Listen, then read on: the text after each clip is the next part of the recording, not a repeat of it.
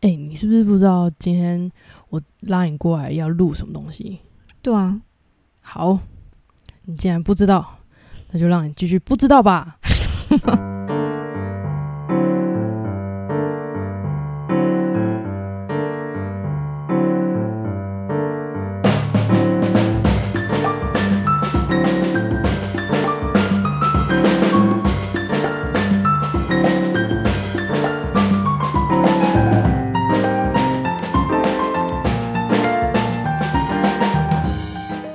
实呢，这是我们全新的企划，这个企划的名字叫做“发生什么事”。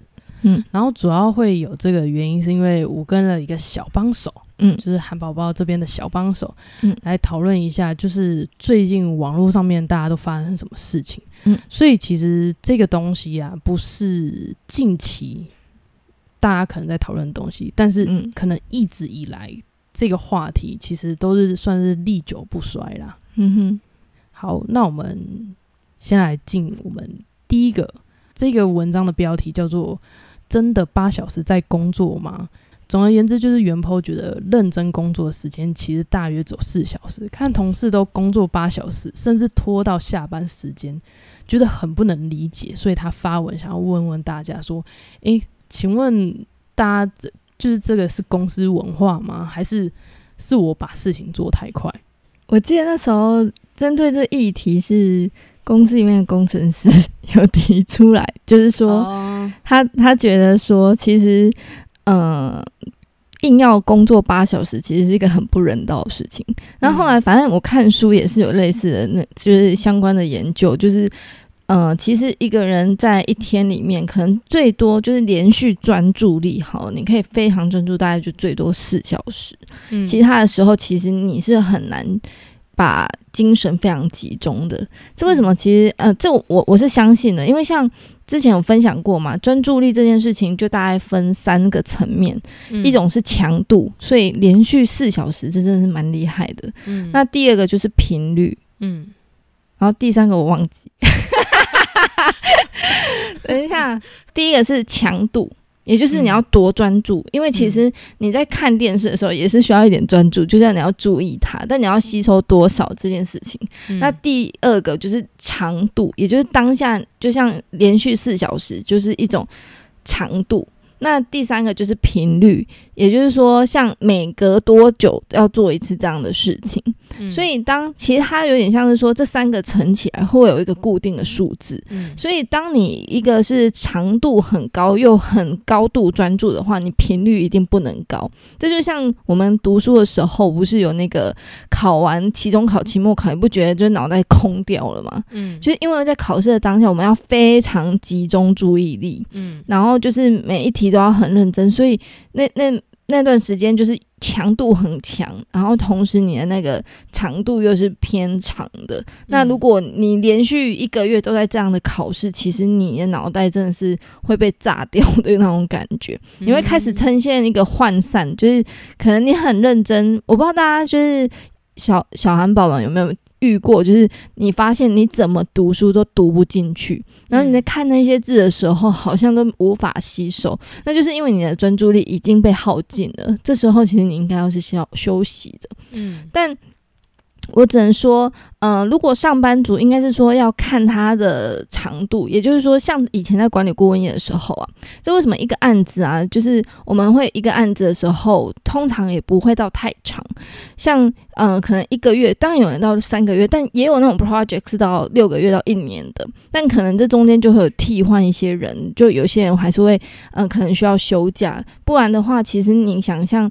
每天都这么高度的压力下，就是不会只是工作八小时，而是非常高度，而且很多时间点是你你真的要不断去思考，所以那真的是很累。所以像那时候的话，周末你会发现管理顾问们都会玩得很疯，就是完全不讲工作的事情，尽情的放空，尽情的做你自己就是可以放松的方式。那这部分就是让你的那个强度的那个长度没有到。一整个礼拜都这么长，嗯对，所以这部分就是嗯、呃一定要有自己休息的方式。那其实呃，如果回归到说刚刚说的说，诶，是呃，大家都很没有专注吗？为什么还是我自己做太快这部分？这其实就是我觉得很需要看公司文化，因为其实，在某一些部门里面，嗯，像那个，其实，在管理顾问业或者是在 M A 的时候还好，但管理顾问业的时候啊，会发现你花太长时间在做一件事情的时候，反而会老板会有点想说你还好吗？你的效率怎么那么低？就所以每个人都要表现自己，其实超有效率，很快就完成事情，所以不会拖。但因为像在 M A 的时候，我在不同部门 rotate 的时候，我就有发现有一些就是他就在那边一直看着老板的 办公室灯怎么还不关，他其实都已经做完了，他只是就在等老板先走。哦，那其实他工作加班这件事情，他其实没有产值。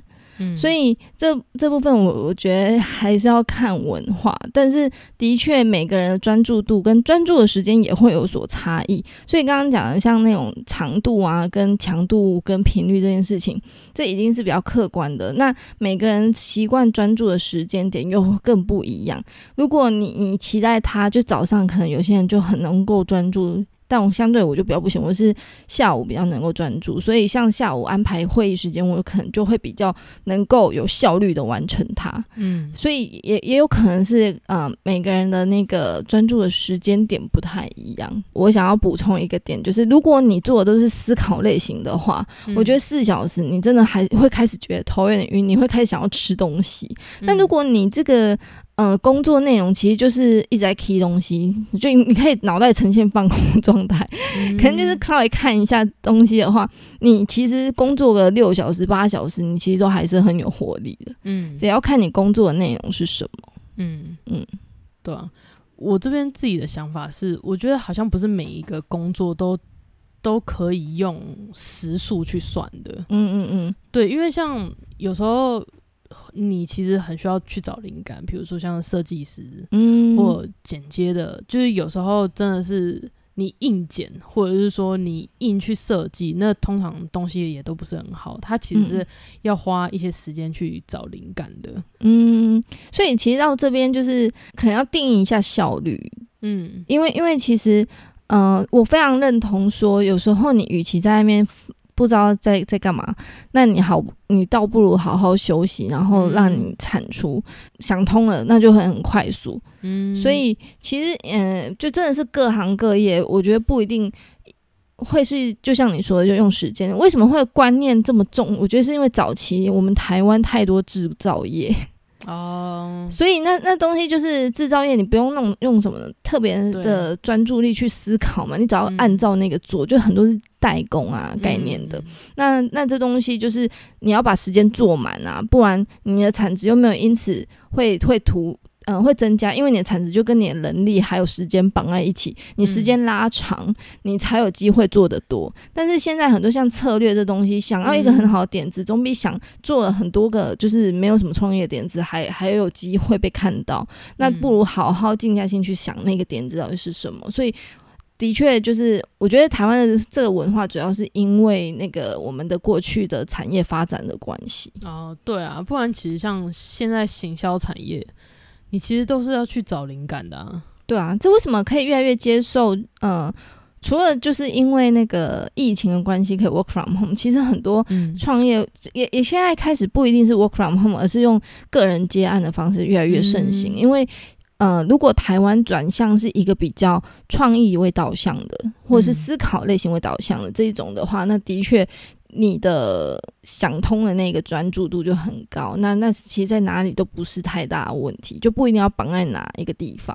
那我们来到第二则论坛文章，它的标题叫做“专长变工作好痛苦”，然后主要是因为袁坡觉得以前很庆幸自己有一技之长，因为快出社会了嘛，然后他觉得。有，既然有一技之长之后，未来可以有个明确的目标，好找工作。嗯，结果快出社会之后，才发现自己的专长变成工作的时候，超痛苦，觉得很困扰。你也会有这种问题吗？嗯，当你的专长变成工作的时候，很痛苦。但我觉得应该要想一下，他的专长是为何而培养？诶。嗯因为如果是有兴趣，然后去做，然后变成是你的专长，我相信兴趣转化成工作，你应该相对的可能痛苦程度不是很高，嗯。或或者是说，就是你可能要定义一下痛苦，因为我觉得工作本身就是不会太开心。嗯我觉得有人从工作多开心，每天都期待去工作，我觉得这是蛮 崩血的。就是因为，因为其实我觉得为什么工作需要付你钱，为什么会有薪水？因为你要每一天都在做，可能是很 routine 的事情。你可能即使像很创意的工作好了，你你像广告人好了，他可能每天都在想创意，但是所以你每天都要想创意。嗯这过程，这其实流程是一样的，嗯虽然你想的东西是不一样的。嗯所以有些人就像当小编好了，可能一开始就觉得哇，这是一个很棒的工作，这每天都要思考新的东西，我觉得一定很好玩。但是嗯过没多久就觉得，嗯、这好无聊。我每天会写那些东西，一早来就要先去滑滑论坛啊，要去找什么东西，然后写出来，还要被过，还要过什么东西，主管要先确认才可以发，还要去看数字。就是你每天都在做一样事情的时候，你就会觉得可能不是那么有趣。嗯所以工作就是因为它会需要是一种工作的方式去制约你，就是因为它不是真的这么多人会这么自发性的想要去做它，嗯所以它其实不是。我我并不觉得会有一个拍超级 perfect 工作，每天都是开心。即使像大大部分人看到的就是网红 YouTuber 好，嗯他们讲到钱，嗯，他们是不是还是要有压力？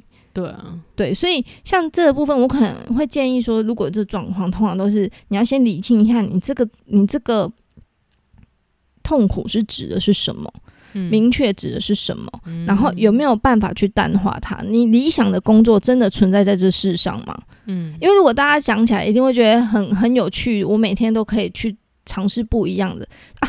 最直接的，以前当空姐、空少的时候，很多人喜欢想要当那个呃空服员，原因是因为可以到处飞。嗯，但多少人还是会离职？如果他真的那么梦想的工作，为什么会有人离职？毕竟他你到处飞，你还是需要去有特定的事情要去做。像我，我我永远记得我有一个学长，他去他进 M NBA，他以前就是系呃系篮，所以他进嗯 NBA 真的是他的理想的工作。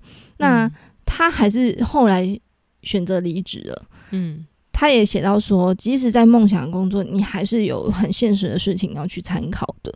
嗯要去想的。他他可他说他还是很喜欢 NBA 这个地方，但可能他的人生规划或者是有其他的一些呃因素。所以他还是离开了这个梦想工作，或者是说有一些工作不是工作本身，而是你身边的人、主管啊、产业生态很差呀，或者是你的同事很雷呀，这种也有可能是。所以我通常会建议说，就是呃，你的痛苦真的是因为这个专长吗？嗯那同时就回归到原本你对这个专长本来的期待是什么？如果你本来就是为了赚钱才去学，这我相信这热情没有所谓可谓可可以的热情。我只能说，你为什么会突然上班之后开始觉得痛苦？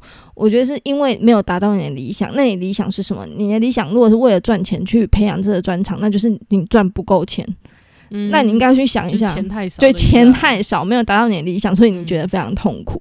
嗯那那这部分就是看说，哎、你的理想的薪资到底是多少？那有没有真的有机会达到？如何去达到？嗯，因为其实如果你你是呃专长这件事情，就是你可以为什么通常会建议说，呃，用你的专长去找工作，其实是相对。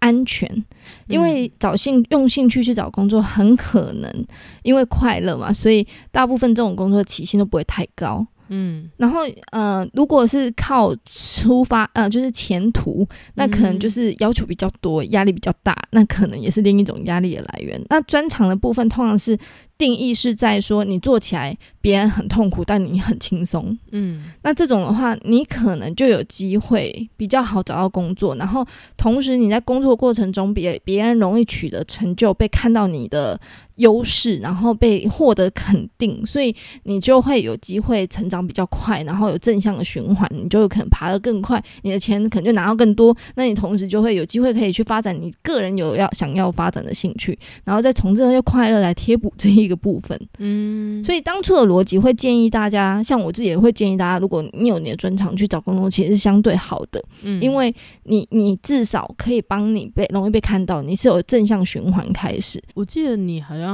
文章还是书里面，你有提到，如果你想要当歌手，那你就最好先想一下，你一天唱三十首歌，你到底唱完之后会不会开心？对啊，连兴趣当工作都有可能造成这样的问题的。对啊，他们都会有职业倦怠了。对，就是回过头来，工作本来就不是为了让你开心，对啊，你只能，我觉得如果这有点悲观，但我只能说，你我我认为工作可以找一个你相对不是那么痛苦的。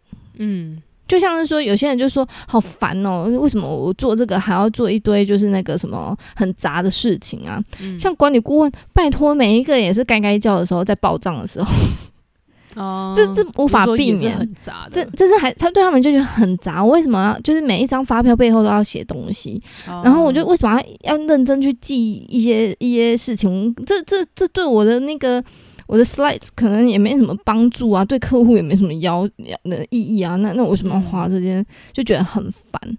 那嗯但是有一些事情还是难以避掉的，更不用说你可能出社会之后，还有其他的工作，可能是一些呃每天要干嘛，每天要交的报告或什么的，还是多少会有这样的状况出现。只是相对于你的，我觉得来到工作的时候，最主要是你的热情有没有办法大于那一些让你厌恶的事情。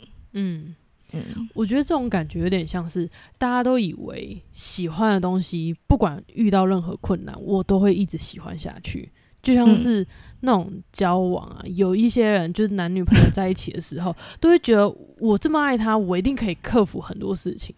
但是其实当现实面遇到的时候，你还是会觉得，嗯，你还是会觉得压力大，还是会觉得心烦。我觉得这其实是很很自然的反应。对对对，只是可能大学生还没有机会，就是遇到这件事情。嗯。对啊，所以像我我我记得那时候在看 FBI 的某一集，就是他说，呃，在他在一个组织里面，他就觉得说他是一个。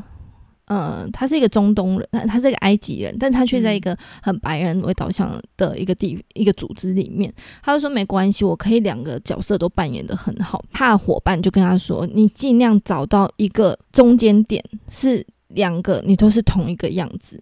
嗯的平衡点，而不是说到了 A 地方扮演的是 A 角色，到 B 地方扮演是 B 角色，你久而久之，你一定会有某一边崩溃，怎么说？因为你都在扮演，哦、就都没有自己的感觉。然后两边如果一起冲突，嗯最痛苦的就会是你，因为你其实这样，你说 A 去 A 地方扮演 A，去 B 地方扮演 B，那那就是你你是透过这样的方式的时候，代表你内心的冲突没有被解决。只是那个嗯问题还没出现。如果一旦出现，你可能就会很极端的想要直接离职，或者是可能表现就会变很差。所以他嗯意思说，你有没有办法找到一个平衡点，是不至于到讨厌，但就是嗯两边都会有一个比较呃中间一个平衡的状态，那在才是一个最理想的。嗯对，所以像，所以他后来就呃愿意把他的一些状况讲出来，然后也被大家所接纳，所以他发现其实没有他想象中的这么的偏激，那个极嗯端。那这时候他就可以在组织里面跟他个人生活里面达到一个平衡。嗯，对啊，嗯所以其实就跟大家会遇到的状况其实是一样嘛。对，这这其实有点像是说，如果你觉得线上赌博好了，嗯你就是很讨厌赌博，嗯但是你就说没关系，我去就是可能很纯赚钱，违反你的道德良心。嗯，那这个东西啊，你迟早还是会会有一个状况。嗯就呃，如果他已经就是有点互相是抵触的，我讲的嗯 A、B 不是说呃可能是微微变形，而是互相抵触的角色的时候，那那这部分你一定要提，就是想办法解决，去达到一个平衡，不然的话，你你这个迟早会爆炸。嗯所以就像你如果道德感很重，然后你嗯还硬要去选一个线上赌博的一个嗯公司的话，那你迟早会爆炸。你可能工作一个礼拜，你就开始不爽公司了。对，然后你就会过得很痛苦，然后你可能就会，呃，可能最坏的状况你就摆烂，那你就业绩你就你就最好不要老板有其他产业的朋友。嗯嗯嗯。那我想问一下，就是那如果面对过渡期的时候要怎么办？举个例子来说，很多人都会觉得说我讨厌这份工作，但是可能其实是他当下接的专案是不对的。嗯嗯嗯，对。就比如说，像是有一些有一些人没有在化妆，结果被分配到他的专案是帮化妆品行销，嗯，然后他就觉得说好像没有什么让我可以发挥的价值啊，或者说觉得很讨厌，然后我做的都不是我喜欢的事情，嗯，对。但是其实这严格说起来，应该是个过渡期。哦，对，所以这为什么会说先厘清？你觉得你的你的痛苦来源是来自于哪？嗯，像是说你刚刚讲的说，哎，我本来进去是因为公关公司，然后我，但是我被分配到却是公，呃，就是化妆品，我明明就不是。走这个路线的，为什么要要求我去做？那当然，第一，你可以想一下有没有换个方式去去观察这件事情。也就是说，你一定要是喜欢化妆品的人才能做吗？那那其实广告公司里面有很多男性啊，男性也不是每个人可能就就是大部分的状态下是没有化妆的，他们还是可以把事情做很好。那他们是怎么做的？嗯，一定有方式可以做到。像是其实，嗯，很多人行销一直觉得可能你当然是使用者是最好的，但没有还是有别的方式。这为什么可以透过？这就像管理顾问业好了，你不是公司里面，但你为什么凭什么你还可以去帮别人做策略？就是因为你有其他更嗯其他的方式去达到一样的目的。你虽然少了实际的那个经验那一块，但是你有很多资料，那很多数据、很多资料的相关的内容的时候，你有办法也提供出类似的 insight。就是更深的见解，所以你可以先试着反过来思考，是说，我讲以以刚刚那个例子，你重新看这个事情有没有办法改观？如果你真的无法改观，第二就看这个东西会影响你多久。像那个专案可能最多如果一个月到三个月好了，那它有一个目标期限，那其实你就可以知道说，哦，那那过了就好。嗯，因为有些人可能就是像那种。呃，旺季跟淡季很明显的，也会觉得旺季的时候通天天都想要辞职。嗯，那你可以想一下，是不是有一个期间点？那这个时间点的长度是不是你可以接受的？第三个当然就延伸思考嘛。如果这个化妆品公司你们进去的，虽然这是化妆品公司，但你进去它就是走美妆产业的。嗯，那那你怎样？不管没有化妆品，你还是可能走到保养品。那那这样都会遇到，对，都会遇到。那是你可以接受的吗？还是说其实？哦，他只老师老板只是刚好他朋友是呃化妆品，所以只有这一个是化妆品，其他其实都是科技。啊，你很喜欢科技，那那就不用担心，因为你可以就是目标撑到那时候结束，你就可以有机会达到你想要做的事情。嗯，所以我觉得以上三点是需要考量，才能决定说，哎，这次到底是一个过渡期，要不要呃离职，还是就是要继续待下去？嗯，好。那第三个论坛文章就是它的标题是“越活越没价值”。他觉得袁坡觉得他上大学前的生活都很顺遂，成绩又很好，多才多艺，人缘很好，因此觉得自己很棒、很特别。然而上大学之后，遇到更多更厉害的人，认为自己。变得很平庸，这个落差让他觉得很挫折。你在书里面其实也有说啊，就是你上大学之后，发现大学的人也太强了吧？嗯嗯，那你那时候是怎么克服的？可是我不觉得你那时候觉得自己很平庸啊。有啊，你那时候觉得自己很平庸啊？就是发现说哇，以前你很冲哎。我的意思是说，冲着去追求自己想要追求的东西啊。对，嗯，所以我觉得像面对这状况的话啊，就是你开始被环境影响的时候啊，有时候不是你能力的问题，是你没了方向的问题。也就是因为你不知道往哪个方向前进，所以每一个好像看似相关的人，你都要拿来比较一下。嗯，所以然后你也没有认真要往哪个方向去努力，所以你没有一个专注的地方，所以你把你的专注力分散到你身边所有的人，所以每一个人你看到就啊，他怎么这样，我怎么这样啊，C 也是这样，我也怎么啊，那 E 什么什么，就每一个人都要拿来比一下，那可能就是因为你不知道你要往哪里走。然后你开始习惯，就是每一个人偷想你你，我觉得很容易是无意识的状态下会想说，因为我们从小到大就是看别人的成绩嘛，就是排名去了解自己的程度，所以我们开始会习惯从别人身上找到自己的定位，然后你就会开始发现，哎，怎么自己什么都不不会都没有？那。但是其实，与其用别人的方式去找到自己定位，你何不找一个你的目标方向？也就是像是说，嗯，我们在高中里面的好了，像是你排第三名，我排第五名好了，那的确我可以看到我现在成绩可能不是很好，但是如果你的目标是，呃，是。叉叉大学外文系，我目标明明是叉叉大学的美术系，我为什么要跟你比呀？嗯。对，所以应该是说，你到底你的方向是在哪里？那抓到方向的时候啊，有些人就会说，可是你抓到方向那一边也很多人跟你竞争呢。但是啊，我我我自己的观察是，嗯，当你抓到方向的时候，通常你就知道怎么去准备。的确会有人，可是你这时候心态会比较正确一点，也就是你会觉得说，哦，原来他是这样子啊，那我可以怎样子去去那个达到类似的事情。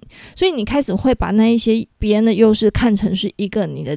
嗯，学习的方向，那你知道，你这时候就可以更知道说，我可以从他身上拿到什么，学到什么，因为我知道我要往那个方向前进，我拿了我就走，因为我知道我的方向在那边。嗯，对啊。所以你当时其实也是这样子的吗？对啊，因为其实那时候我 我我觉得别人强啊，我不知道这这时候这这也是为什么要定义强这件事情。你的强到底指的是什么？你说别人的厉害到底是什么？我那时候强的感觉是因为我们有一个呃，因为是台大国际有一个很特别大一叫做爱线大会，嗯，我不知道现在有没有。那时候就发现说啊。尤其是我学伴，我学伴竟然会就是弹钢琴又拉小提琴，嗯，然后就是英文又很好，然后就是啊什么？我我我只会弹钢琴 的那种感觉，就是所以是变成乐器，然后哦他运动细胞又很好，然后我就觉得哈我运动细胞没有很好，他怎么什么都会，嗯，但是其实后来嗯就不会再跟他比较的原因是因为哦我可能。大一目标就是管理顾问业啊，我会不会就是乐器？其实也不会影响我成为，我会不会成为管理顾问？嗯，所以这时候你要理，这为什么他说还是很重要？你到底要成为什么？有时候你比较的东西根本就不影响你要追求的东西。嗯嗯，对啊，我觉得这好像就是是属于前五名的烦恼，诶，就是高中前五名的烦恼。因为其实我觉得。五名后的人，可能或者是十名后的人，他们遇到强的人，或者是说遇到觉得很厉害的人，他们其实第一个反应会想要去跟这个人当朋友。嗯，心态有点不太一样。对，就是我觉得前五名的人，可能他们心中没有偶像，他们偶像是自己。嗯但是五名后的人，他们其实会本来就别人都是我的偶像。对对对对对，嗯，你们好厉害哦，好，所以从 A 变成 B 而已。对对对。所以以前只是崇拜，就是自己高中班上的某一个人而已。哎，成绩很好很强哎。然后毕了业之后，哎，我在崇拜另外一个。对啊。所以他们没有那种那种落差。而且其实现在啊，因为可能读心理学相关的书多了之后啊，这应该要反过来思考是这样。通常你要小心，就是所谓的“赢者诅咒”、“乖宝宝诅咒”，我觉得就会出现。你要可以想一下，为什么你需要这么多的？别人比较后的肯定，可能是因为你从来没有认真在只想要去了解自己想要做什么，你只知道说我就是要老师说我好棒棒，我要呃我爸妈说我好棒棒，所以你在找的就是很多人的认可，所以其实我觉得这时候的痛苦啊，刚好是一个让你反思的点，你到底想要成为什么样的人？嗯，不是成为别人期待那样，你自己到底想要什么样的人？你可能以前就是刚好，呃，可能会念书啊，然后刚好念书又是爸妈所期待的，你就会一直觉得很棒棒。但其实不一定是你内心很开心去做的事情。那有没有办法在这个时候认真去摸索自己最喜欢做的事情到底是什么？嗯，那如果在十八岁的小朋友，当他们自己觉得自己很平庸的时候，他们可以怎么做？我觉得会反过来问平庸哪里不好？他觉得不够特别。我我是一般人，那何谓特别？是要像唐凤那一种 I Q 多少以上才叫做特别嘛？如果这样讲，其实台湾大概就只有一两个吧，大家一起平庸吧。但是应该说，嗯，你要的特别是怎样？如果你一个很有自己的特色的人，那他够不够特别？嗯，对。所以我嗯，我会建议是说。嗯，通常会觉得平庸或者是一般，是因为你可能也不知道自己要的是什么，所以嗯就像刚刚讲，你你把每个人都拿进来比，然后就觉得你什么都不是，你就好平庸。嗯因为如果你你我我当初也会觉得说，像那时候我记得也在书里面 有分享嘛，就是考大学的时候，就会觉得哈，我们班的第一名怎么那么聪明，就是不用考什么，也不用补习，然后我要补习才能获得可能第三名而已，然后就会觉得哈，我平庸哦，我是不是注定就是考不上好的大学什么的？嗯但平庸又怎样？我那时候真的是就写下来跟自己说，就承认你自己的平凡，才有机会造就不平凡。嗯那如果你只想要打肿脸充胖子，就是说我就是不平凡。平庸的意义是你在你想追求的地方没有达到你理想的话，那你应该是往那个方向继续去努力，而不是说，哎、我就转个方向好了，嗯然后用别的方式觉得很酷、很帅、很很有达到，我才不平庸。那可能就是有点本末倒置。那你可能绕再多圈，打再多人，你还是觉得自己有一种空虚感。嗯，这跟那个龙樱也是一样，东大特训班，不管是嗯第一季跟第二季，嗯其实那些人都是是平凡的人。我觉得龙樱那一个也是很直接嘛，东大特训班，他就跟你说，你的目的是什么？你的目的嗯不是每一科要拿一百去证明你是天才，你的目的是考上东大。所以我教你的方式就是考上东大。这为什么嗯之前他他，我觉得就是有有一段那个他跟自由生的那个比较嘛，就是说嗯英文、英文程度理论上另外一个很好啊，嗯那那是第一季的那个第一季里面，就是好像是从从美国回来的，然后想说哈，我要跟他比英文，那那我一定完蛋。他后来他嗯成绩比他好，原因是什么？就是他可能回来，他太想要卖弄一些有的没的，所以导致于他被哦扣分。对但东大就是写的太复杂了，对写的太复杂，容易被扣分，因为你写错就被扣分，但你没写就不会被扣分，嗯所以你其实要避免的是被扣分，而不是一直追求强被加分。就是你要知道你的目的是什么。如果你要追求是英文能力很强，那的确那一个人就英文能力真的不太好。嗯但是如果你目的是追追求要进入东大，那他的方式很好。嗯所以才会说厘清自己的目标真的是蛮重要的。那我们今天就聊到这边。如果你是在 Apple Podcast 听到我们的话，欢迎给我们五颗星留言给我们。那如果其他的观众的话，也欢迎来到韩宝宝的 Instagram 私讯我们留言给我们。好，那我们就下次见，拜拜，拜拜。